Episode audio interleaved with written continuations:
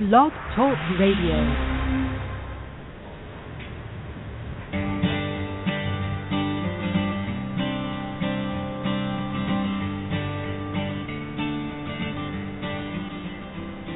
Hi, and welcome to the Art of Film Funding. I'm your co host, Claire Papan, along with Carole Dean, author of the best selling book, The Art of Film Funding.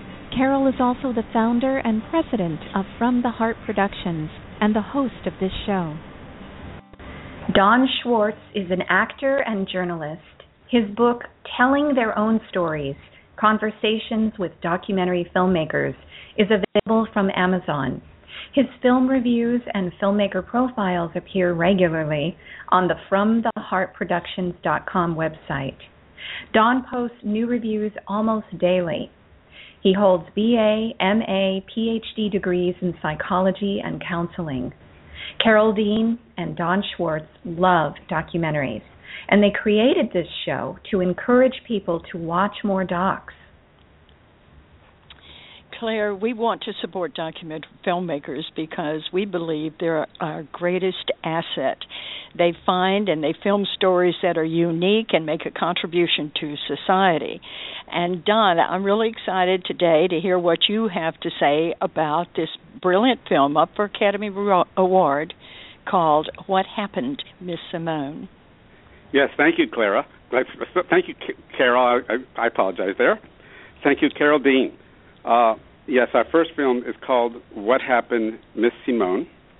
It is directed by Liz Garbus and currently distributed by Netflix. And Liz Garbus is a prolific filmmaker. Uh, her, uh, her, I've reviewed two of her films. One was called Love Marilyn, about Marilyn Monroe. The other one was called Bobby Fischer Against the World. And she is, I would say, she's a master documentary filmmaker. It is not easy to be one of the five documentary films up for an Oscar. That's a very rarefied arena for documentary films. Uh, also, What Happened, Miss Simone is one of two documentary films that were, were released uh, in 2014, excuse me, 2015. The other one is called The Amazing Nina Simone, and that's by Jeff Lieberman. And I couldn't get a, a disc of that, so I haven't been able to review it.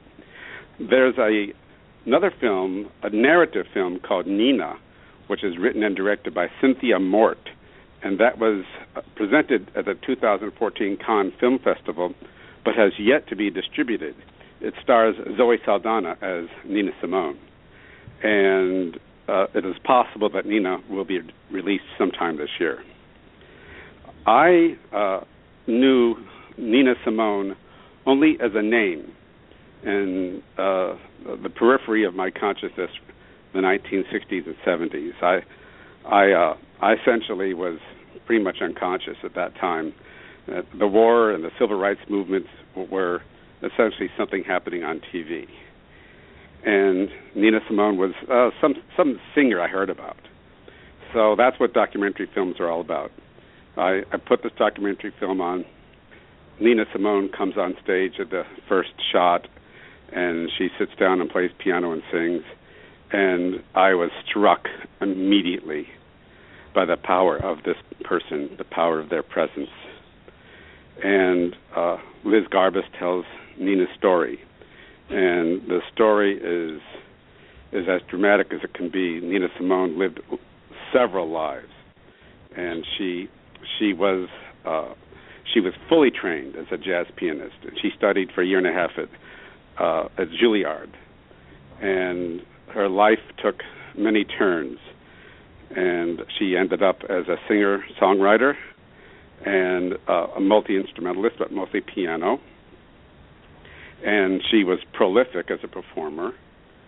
And uh, uh, Garbus uses uh, Nina's daughter uh, in the film, uh, who is credited as a co-producer, and her name is Lisa Simone Kelly and uh, Lisa Kelly and others tell Nina's story, and there's plenty of performances of Nina Simone in the film, and I am not at all surprised, but I am delighted to know that the film was uh, nominated uh, for an Oscar. Uh, Nina Simone was was trapped for a lot of lot, long time in an abusive relationship, and that's one of the tougher things to learn about and to see in the film. Uh, but she she had uh, she had a very prolific, productive life life, and she and I look forward to seeing more films about her. And I, all I can say is that uh, this film had made a deep impression on me, an indelible impression on me about who Miss Simone, who Nina Simone was and what she did, and I look forward to hearing a lot more of her music. And I would say this is essentially a very powerful film about a powerful character, and and she lived a life of many tragedies and many triumphs. Uh, and Carole. So, uh, Carole, are you still with us? Let's see. Carole's still with us here. Okay. Love Carole. that film. Yes. Carole, I think Hi. that um, your your mic might have been um, your your we we only caught part of what you said. Could you? Okay, so I think she's calling back in. So uh, pardon us for just one moment. And uh, I know, and, and as far as this film goes, do you have um, the information, Don, for how people can find the film online? I did find a, a site devoted to it. So the best way is to go to Netflix and simply look it up.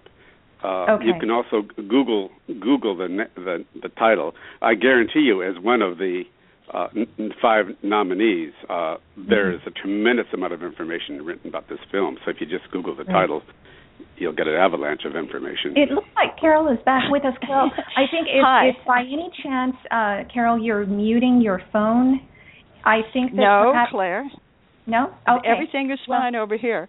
I just Oh, have to agree with you, Don. I loved the film, and her energy just broke through the computer, and the film was in the living room, and she was in the living room, and she had all this wonderful energy and power. What a powerful woman. Uh, and can you imagine being an exceptionally talented piano player at an early age? Uh, Miss Simone loved to play the piano. She was willing to put in five to eight hours a day, and that can be hard work. But she loved to practice, and she was improving herself because she had a goal to be the first black classical pianist. But I can only imagine the loneliness that she felt because she had to give up her friends and uh everything to dedicate her life to this piano, but she did it. And all of this is really what makes a great pianist, but because of her color of her skin, she was relegated to play in nightclubs to support herself and her family. Um she her hopes were dashed when she realized that when she got to New York, she wasn't able to get the grant from the School of Music that um, her hometown had sent her there because they thought that surely they would accept her based on her talents. But once they found out that she was black, that was the end of that. So she went to work playing in a nightclub. And then she had another crisis when the owner said to her, um, "Well, you have to sing." and she she said okay i'll sing and she did and and i think that's one of those things in life that was very fortuitous for all of us because she is a great singer but she taught herself to sing to keep her job and to feed her family she was an artist in the 60s and um George Wein fell in love with her work and he put her in the Newport Jazz Festival and she was a hit. So that was the beginning of all of us getting to meet her. And uh, then the film follows her life really well. Shows that she falls in love, what goes on with her married life, and it, the film is brilliantly done. You'll have to agree that uh, that it really deserves to be nominated for an Oscar because the story is tight, it's edited superbly, and you're caught up in the emotional undertone of the film from the very beginning when Maya Angelou says, What happened, Nina Simone? And the film answers that in a very engaging way, so I highly recommend it. Now, Don, talk to me about Sweet Prince. The, the Green Prince. Green Prince. The Green Prince is the title of this film, and I discovered it on Netflix by accident, And I have never seen a, a film like this, a documentary film, a narrative film. I've never seen anything like this movie. It uh, essentially my jaw was dropped from the beginning, and it just got lower and lower as the film went on. The Green Prince is written and directed by Nadav Schirman, N-A-D-A-V, first name, last name S-C-H-I-R-M-A-N, and it's based on a book called Son of Hamas by Mossab Hassan Youssef. And it tells a story of two, I would say, sworn enemies uh, discovering common ground, uh, working together, and forming a lifelong bond. And the two enemies, former enemies, are Mossab Hassan Youssef, the writer of that book, and he is the son of a major Hamas leader.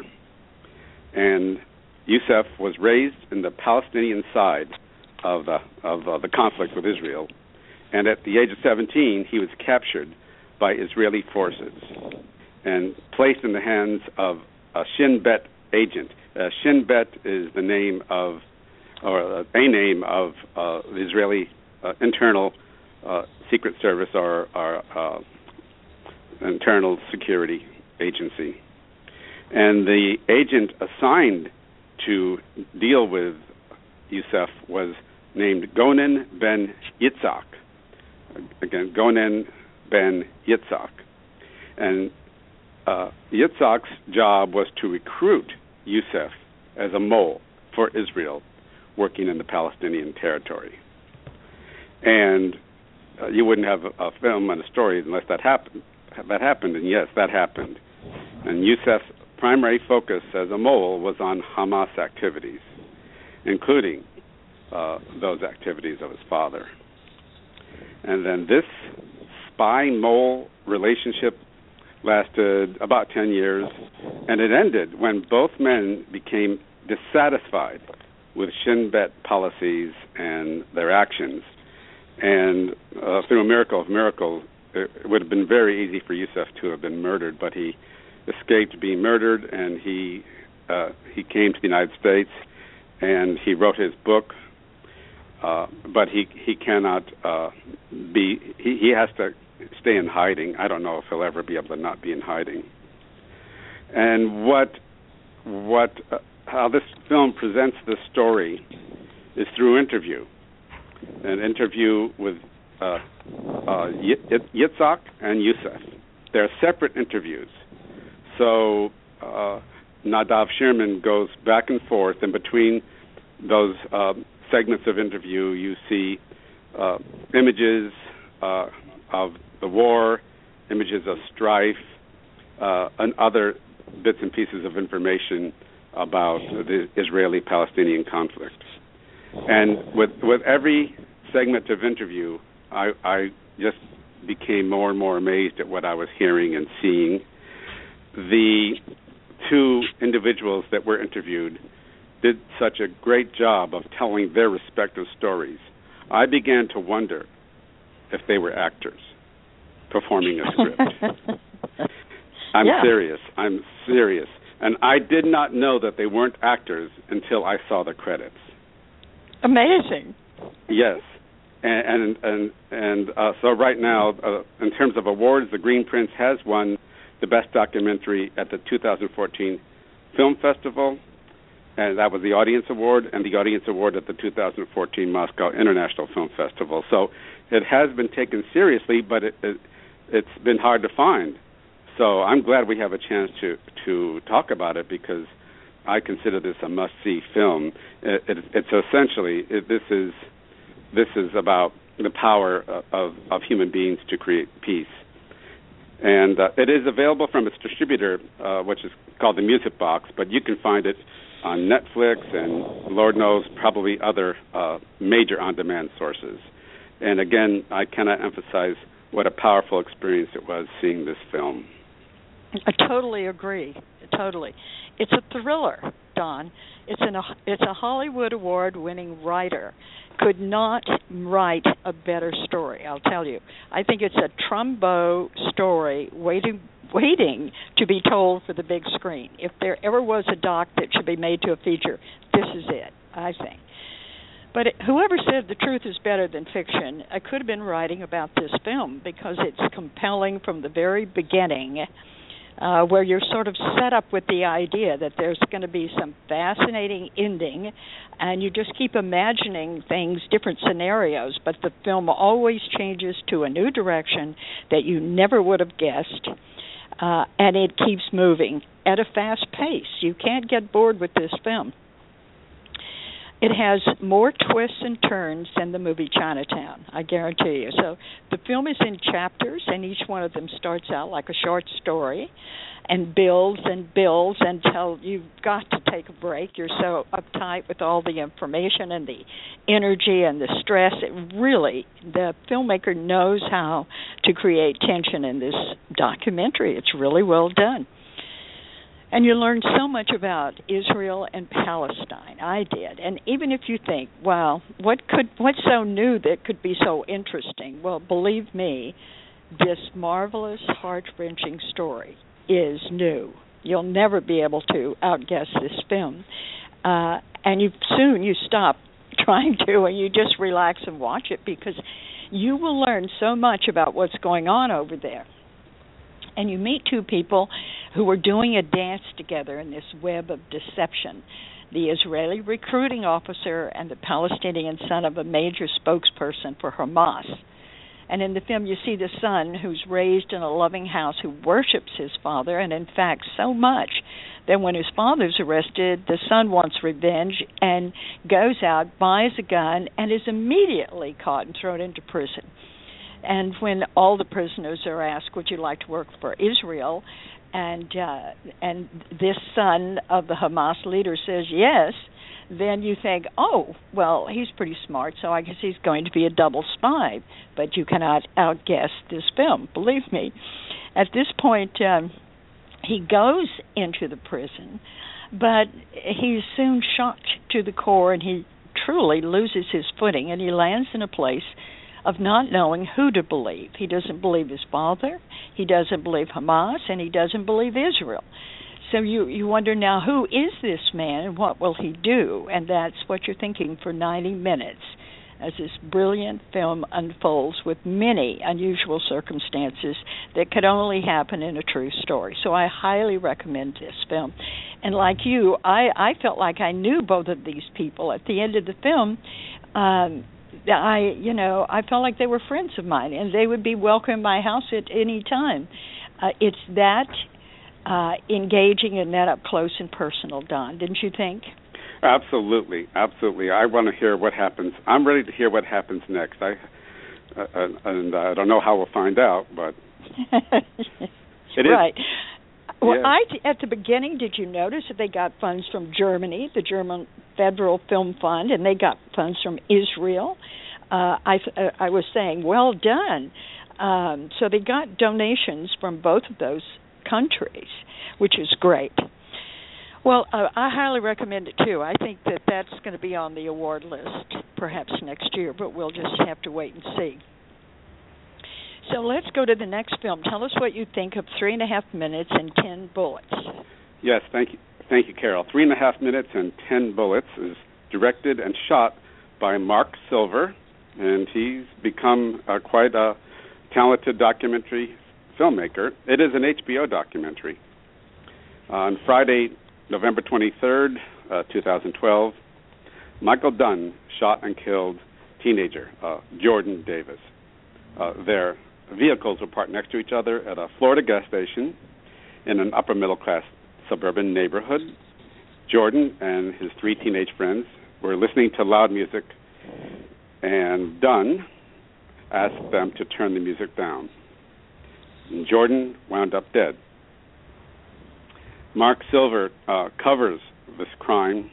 He covers the trial of Michael Dunn, and he covers its outcome and obviously this is in Florida. This a this is another instance of a an armed white male shooting and killing an unarmed African American teenager, and this is near Jacksonville. Uh, there, are, there are three layers to this film, and that's one of the things that makes it so powerful. Because uh, Marc Silver did such a great job of of covering so many aspects, and, and so I just numbered the layers, but it, my numbering is, is somewhat arbitrary. But it's about Florida's stand the ground law, and that allows somebody to legally injure or kill another person if uh, if you feel that that person is threatening you. I have to use the word reasonably. The, the wording of the law, if you feel reasonably threatened. And of course, the word reasonable is how you can have countless court trials arguing over that one word. Uh, the second layer is racism in America, and it is obviously and blaringly alive and well, and that was despite decades of of activism. It is the, the the continued presence of racism in our society is just one of the things that I can only bemoan over and and be and be befuddled over. But that's alive and well, and that is a, a major issue in this uh, one crime.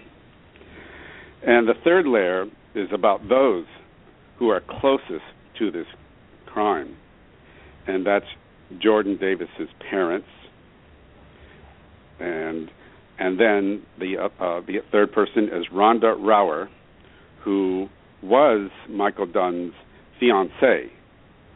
The two of them were coming back from a party, and when they stopped at the gas station, Rhonda Rouer was in the food mart part of the gas station when this action outside happened. And these three people are are covered in this film, and they highlight the what I, I call the deeply personal personal impact of this crime. And I would say this is th- their presence in this film is critical to getting the point across of, of the tra- kinds of tragedy that Florida's stand your ground law is creating.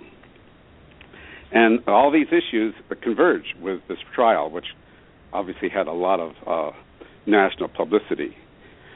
But uh, Marc Silver tells the story with grace, and he tells it with ex- elegance. And uh, it, this is again another film that had a haunting impact on me. It's, a, it's just the film. When you watch these powerful films, they become a part of your life. You you've taken on a child as, as, as forever. So uh, and that that's it for me, Carole. Are you with us? Okay, let me just see if she's still. Carole? Yes. Hi. Hi. Can you hear me? Yes. Yes. I I I, I said my piece about three and a half minutes. I loved it. I loved it. I'm right here. Well, I'll tell you something. Um, the underlying theme of this film is emotion. Emotion. Michael Dunn was emotional. He became over emotional when Jordan cursed him. Jordan was emotional. He was quoted as saying, I'm tired of people telling me what to do. Rhonda, the girlfriend of Michael Dunn, or fiance, was often crying through the film and highly emotional throughout the entire trial. And of course, Lucia McBath, Jordan's mother, was emotional, waiting for justice for her son. So Michael Dunn had his window rolled up and he was sitting at his car uh with this all started over loud noise all right and he had asked them to turn the noise down and they did and then they turned it back up but michael dunn um heard jordan uh cursing him and jo- when jordan said um I'm tired of people telling me what to do. And they turned the radio back up. Now, you have to think about an old film called Network. And think about the guy who was the newscaster who said, I'm mad as hell and I'm not going to take it anymore. And that was echoed across the entire United States. Um, they checked on every city, and people were shouting out the window, "I'm mad as hell." So Jordan was mad about being told. I think that there's a lot going on in America right now in other events that have brought this emotion out and I think we really need to look at what's going on with us as a people. And then Michael rolled his window down when Jordan said that and said, "Are you talking to me?" You talking to me? Remember that line from Taxi Driver? De Niro practiced that many times. He was ready to go, ready to get to attack, and he said, "You talking to me?" And that's what happened. So Michael is full of emotion from taking these curses personally, and then the event escalated from here. So is this event a microcosm of the sta- status of people in the United States right now? Are we a people that is uh, feeling vulnerable? Are we emotional? Can we be off balance quickly and let our emotions take over? I think this film makes you wonder about all of this. And after seeing The Big Short and clearly understanding the theft that took place by the banks in 2008 and 9, feeling the loss of low price credit that all of us took for granted, feeling the loss of our middle class and our middle class jobs, seeing our grocery prices skyrocket, moving over as our relatives come to live with us. Could all of this be part of the background for this event? And how do you take a law that was intended to protect you from bodily harm and bring it into a parking lot argument over noise? This could only happen when emotions are running high.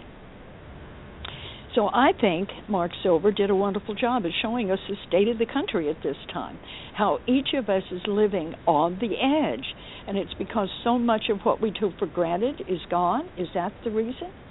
Is it because we don't know what tomorrow might bring? Is it the nightly news full of terrorists and senseless killings? that's keeping us all in this highly emotional state. These are things we really need to consider because what happened is the question I want to ask. We used to be a country that helped our neighbors. We normally are supportive and caring towards our fellow man. And so I think this is an important event in our history. This film is important because it lets us see who we are from a new perspective we need to consider how we're acting and wonder if we are re over reacting. And the film captured and fully exemplifies the emotional energy in the United States to me. So, what did you think, Don? Uh, absolutely, it reminds me of a, an experiment that I was introduced to when I was an undergraduate in psychology at Emory University in the in the experiment they have a, a wire cage with a white rat in the cage and there's a there's a, an amorphously shaped white object in the cage and they attach wires to the metal cage and they shock the the rat and the rat attacks this amorphously shaped object because that's the only object that the rat can can identify as something to attack so essentially when we get stressed we will attack whatever we perceive is ha- is causing it. And uh, we, but the truth is, we don't see the forces that are actually causing our stresses. Exactly, exactly. And when you sit back and look at this film, uh, uh, like pull back to Cincinnati. Remember that line from Tootsie? you know, how do I make this guy look better? Pull back to Cincinnati. We have to take this film and look at it uh, from a big perspective and say that there's so much going on, so much of our life has changed and continues to change that it's as if we've lost our footing, you know, and we need to be more considerate of our fellow man. Had uh, Michael Dunn just ignored him, that would have never happened. Had Justin said, "Ah, oh, forget about it. Ten minutes with the radio off. Who cares?" That wouldn't have happened. Uh, but you put them together in a time and place where all of this uh, energy, this emotional energy, is just rampant throughout the United States? It, it was a tinderbox, and um, and I think the filmmaker did a great job of bringing this to our attention. I really appreciate the job Marc did. So, I'm very excited to hear your review of Dogs on the Inside. Please. Yes, yes, Dogs on the Inside. I'm very grateful for this film because the the first three films we had were, were had had such strong. He- Woody Allen used the word heaviosity, and I love films about dogs, and I love films about in, interspecies uh, relationships. And this film is about uh, men and dogs, and uh, I'm very grateful for for the, the warm-heartedness that shows through in this this film. And it's produced and shot and edited by Breen Cunningham and Douglas Seirup, which I'm hoping I'm pronouncing correctly. And uh, Douglas is going to be our interviewee as soon as I finish talking about the film. So we're very grateful to have uh, Doug with us. Dogs on the Inside covers a program at a Massachusetts prison, and the name of the program is Don't Throw Us Away. And what it does is it pairs prisoners with rescue dogs, and the prisoners foster and train these dogs in preparation for finding forever homes. And a lot, not all, but many of the dogs, uh, rescue dogs, come from the state of Mississippi, and so Cunningham and Seirup do cover. They went to Mississippi and covered the work of, of those those uh, rescue workers. And and the film captures that that, that magic and love that can happen between a human and non-human. And but of course it, it's given a support. It's given the context for that to happen. And the the the relationship between human and dog in, in this film made both benefit great greatly. And there was uh, there were quite a few prisoners that are that were featured in the film, and one prisoner uh, stood out, and his name is Candido Santiago. And, and in addition to the dog stealing your heart, Can- Candido Santiago will also steal your heart.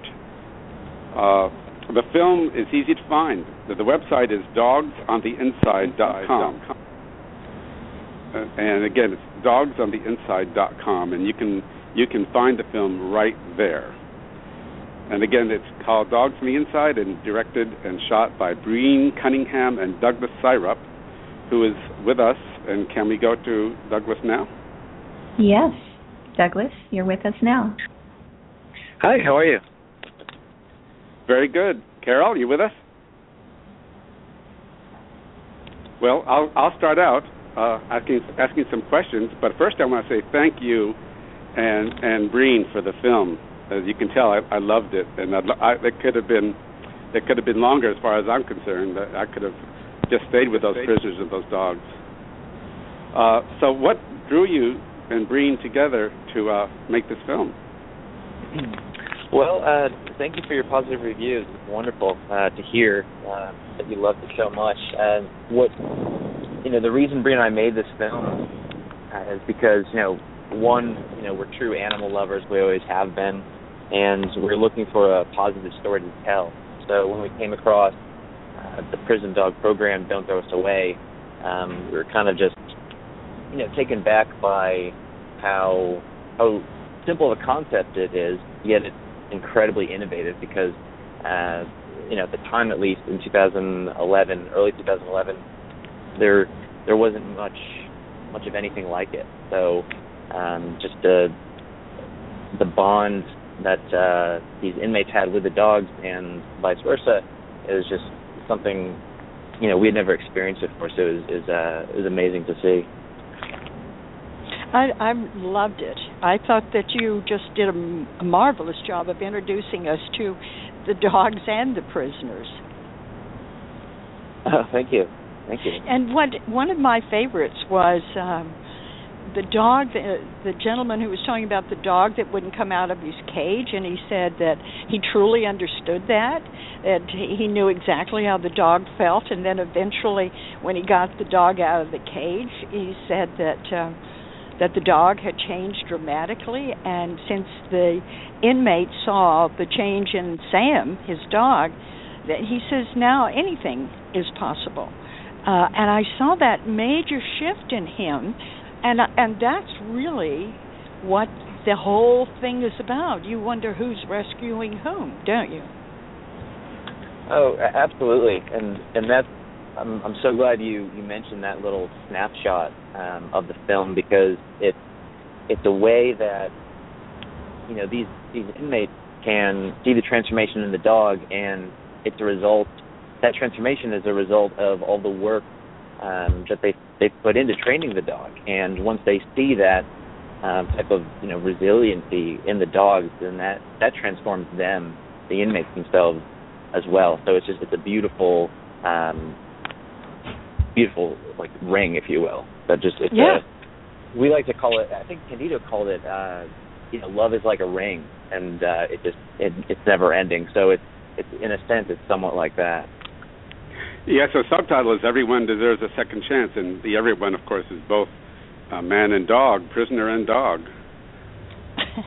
right. Yeah. Right. Oh, yeah, uh, yeah. I'm I'm really impressed with this organization, the Don't Throw Me Away group. Um, I can't believe the dedication, the care, the concentration um, and of their efforts, uh, and they're donating. Most of them are donating their time, right? Oh yes, yes. Uh, all the volunteers are. It's it's a it's a wonderful program, and uh, the the founder started it based on a uh, a grant that she won through the Pepsi Refresh project, and uh, since then she just she accepts donations, and um, that's that's how program uh, survives. It doesn't talk. Sorry, it doesn't cost the taxpayers any any money. So it's it's all uh, all the whole program runs on the donation. So it, it's a wonderful wonderful program.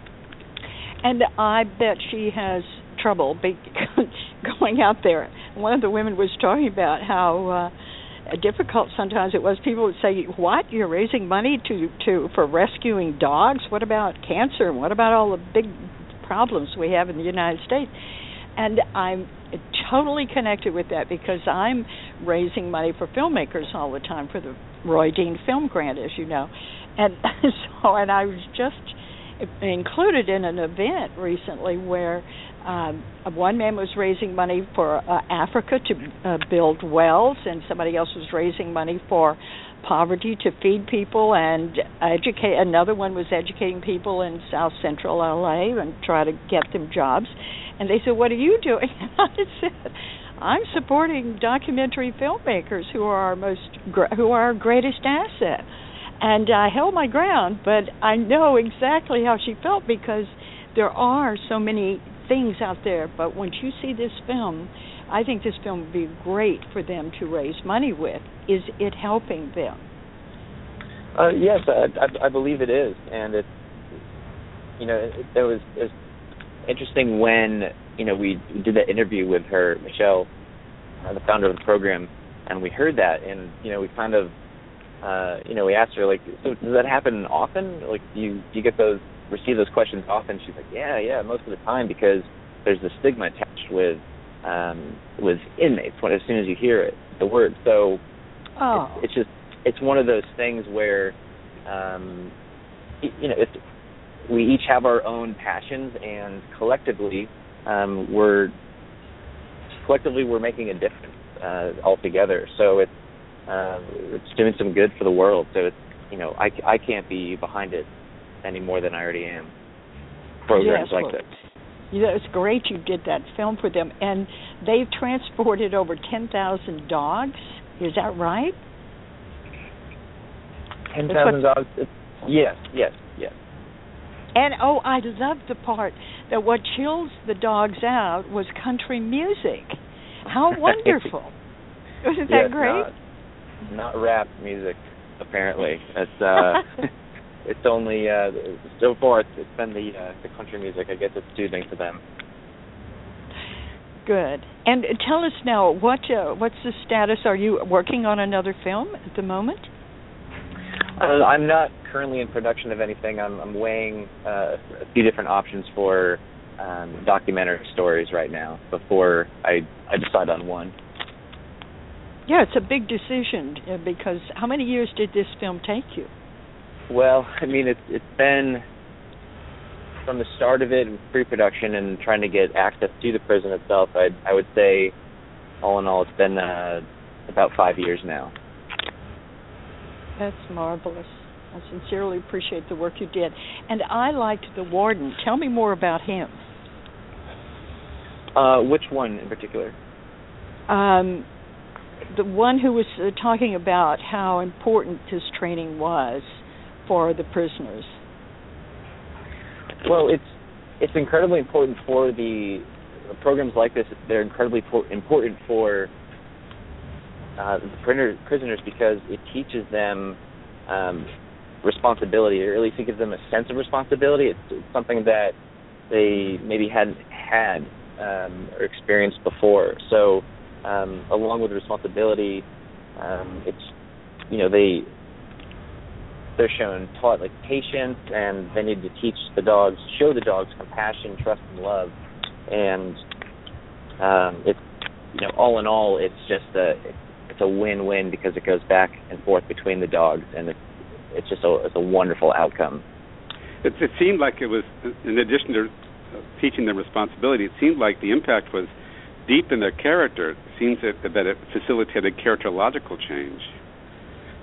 Yeah, I, I would absolutely agree with that because, in addition to you know showing all this responsibility, uh, you know, walking the talk, if you will, it this is also helping them uh, with the re-entering of society. So to be eligible for this program, uh, I think the maximum amount of time left on your sentence is two years. So this is a this is a great stepping stone for for the inmates to um, help facilitate themselves in the re-entering of society. So it makes them it really does help with their sense of character and uh, gives them the confidence that they they need when um, when re-entering society. Has there been any other uh, programs like this that have popped up in the United States? Uh, there have been a few that that I'm aware of. Uh, they're they're you know not. We, I mean, ideally we'd you know we would love it if this was programs like this were in every prison across the United States. But uh, to answer your question, yes, they are starting to to emerge uh, here and there. Well, and is a download possible uh, for this film? Um, yes, it's, it's available on the film's website, which is dogsontheinside.com. Oh, good. Yes, I want to say something about that. It's available in two versions: a, a standalone version and a version with the extras. I I wholeheartedly encourage viewers to to get the uh, deluxe version because that information is, is so important. It, it, it's an, integral to the film. Get the deluxe. Splurge. Yes, and what a gift! What a nice gift this would be to someone uh, for their birthday to give them this film, particularly because most people are dog lovers, and I don't care what kind of dog it is, they're in there. Every, every kind of dog is in there, and you just fall in love with them. So tell us uh, uh, more about uh, those drivers. That one driver that you interviewed, I really liked him, and I loved the truck that had uh, the uh, checkered black and white racing uh, flags on it, and it was something like uh, you know the dog transporter. It was great. Yes, yes, that, that was Cole uh, featured in the film, and he's one of the transporters uh, driving driving the the big truck with the the massive trailer that has the checkered print on it, and uh, you know they they just drive up and down uh, the East Coast transporting dogs um, from areas like uh, in and around Jackson, Mississippi, where we filmed. Uh, we filmed there because uh, at the time, at least, the animal you know overpopulation um, you know, crisis, if you will, uh, that's where it was you know the, the largest um, of concern. So uh, these, it's not only Cole, but it's the, the actual rescue workers as well. David and Mary and Connie are featured in the film. They're they're on the front line. They do this in their spare time. They they they spend you know their weekends um, you know, searching for stray dogs, and they'll pick them up and uh, foster them for for a certain amount of time until they can um, get them to either a, a no-kill shelter or a forever home. So it's it's just uh, it's they're amazing people who who should really be in the spotlight, and we try to shine some light on them um, as well because they deserve a great amount of credit for the the work they do. Absolutely, right. As I heard in the film that they monitor the dogs for their entire lives. That's quite a process. Oh yes, it it, it certainly is. It's they well, they do this because they they love the dogs. They they you know it makes a difference for them even if it's just one dog. Um, it's it's one less dog that's on the street. So it's they they know what they're doing, and you know I I can't respect them enough for it. Well, okay. Have you got any tips for filmmakers about getting into prisons? um, well, if you, I would say it's it's not an easy process um, to get in um, legally, at least.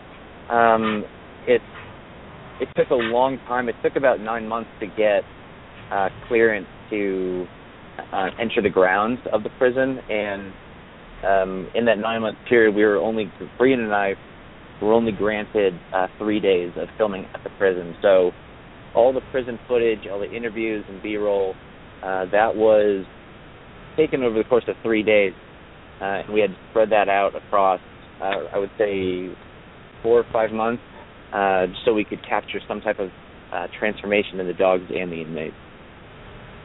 Wow, that's that so, is a very restrictive amount of time to uh, for the film. I, it doesn't show that you did a really good job with what you got. Yeah.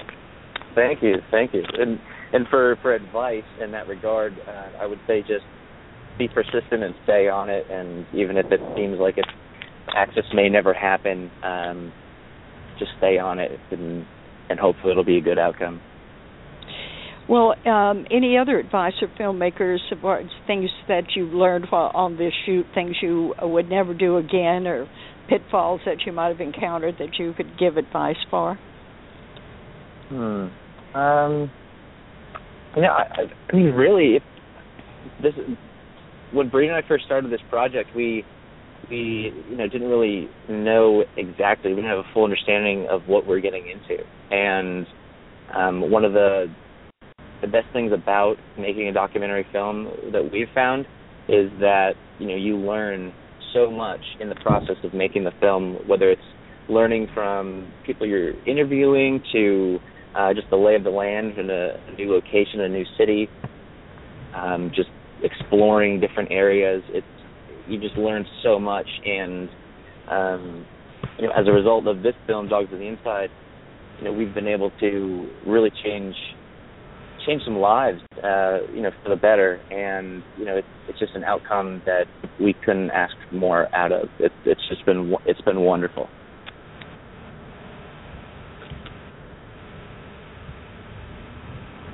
Well well thank you thank you doug oh thank Any, you for having me Yes, we really enjoyed it. What a great film you've made, and we really honor the work you put into this. I think it's a great historical document for people to see 10, 15 years from now. What a wonderful job you've done. Well, I appreciate you saying that. It it, it means a lot, and I, I, yeah, thank you so much. Okay. Okay. Thanks, Don, and thanks, Claire. We'll see you next week. Thank you, Carole. Yes. Thank you, Claire. All it right, was a bye. wonderful show, everyone. Thank you. Thank you, Doug Thank and Don. Thank you for joining Carole. us. Bye. Thank you. Be well, everyone. Now, in its second edition, Carole Dean's popular book, The Art of Film Funding, has 12 new chapters to cover all areas of film financing and how to avoid expensive pitfalls. Learn how to start with an idea and end with a trailer, how to make an ask for money, Create your story structure and your trailer. Legal advice, fair use, successful crowdfunding, how to ask for music rights, and what insurance you can't shoot without. Available on Amazon under Carole Dean and at FromTheHeartProductions.com. I want to remind our listeners that David Raiklen is a brilliant and talented award winning musician who scores films and can compose music for a trio or for a full orchestra. David is a very good friend to the independent filmmaker and comes highly recommended by From the Heart Productions. If you need music to help tell your story, please contact him at davidraiklen.com. That's David, R A I K L E N dot com. And Carole and I want to thank you for tuning in to the Art of Film Funding. Please visit our website at FromTheHeartProductions.com. You can also find us on Facebook and Twitter. Good luck with your films, everyone.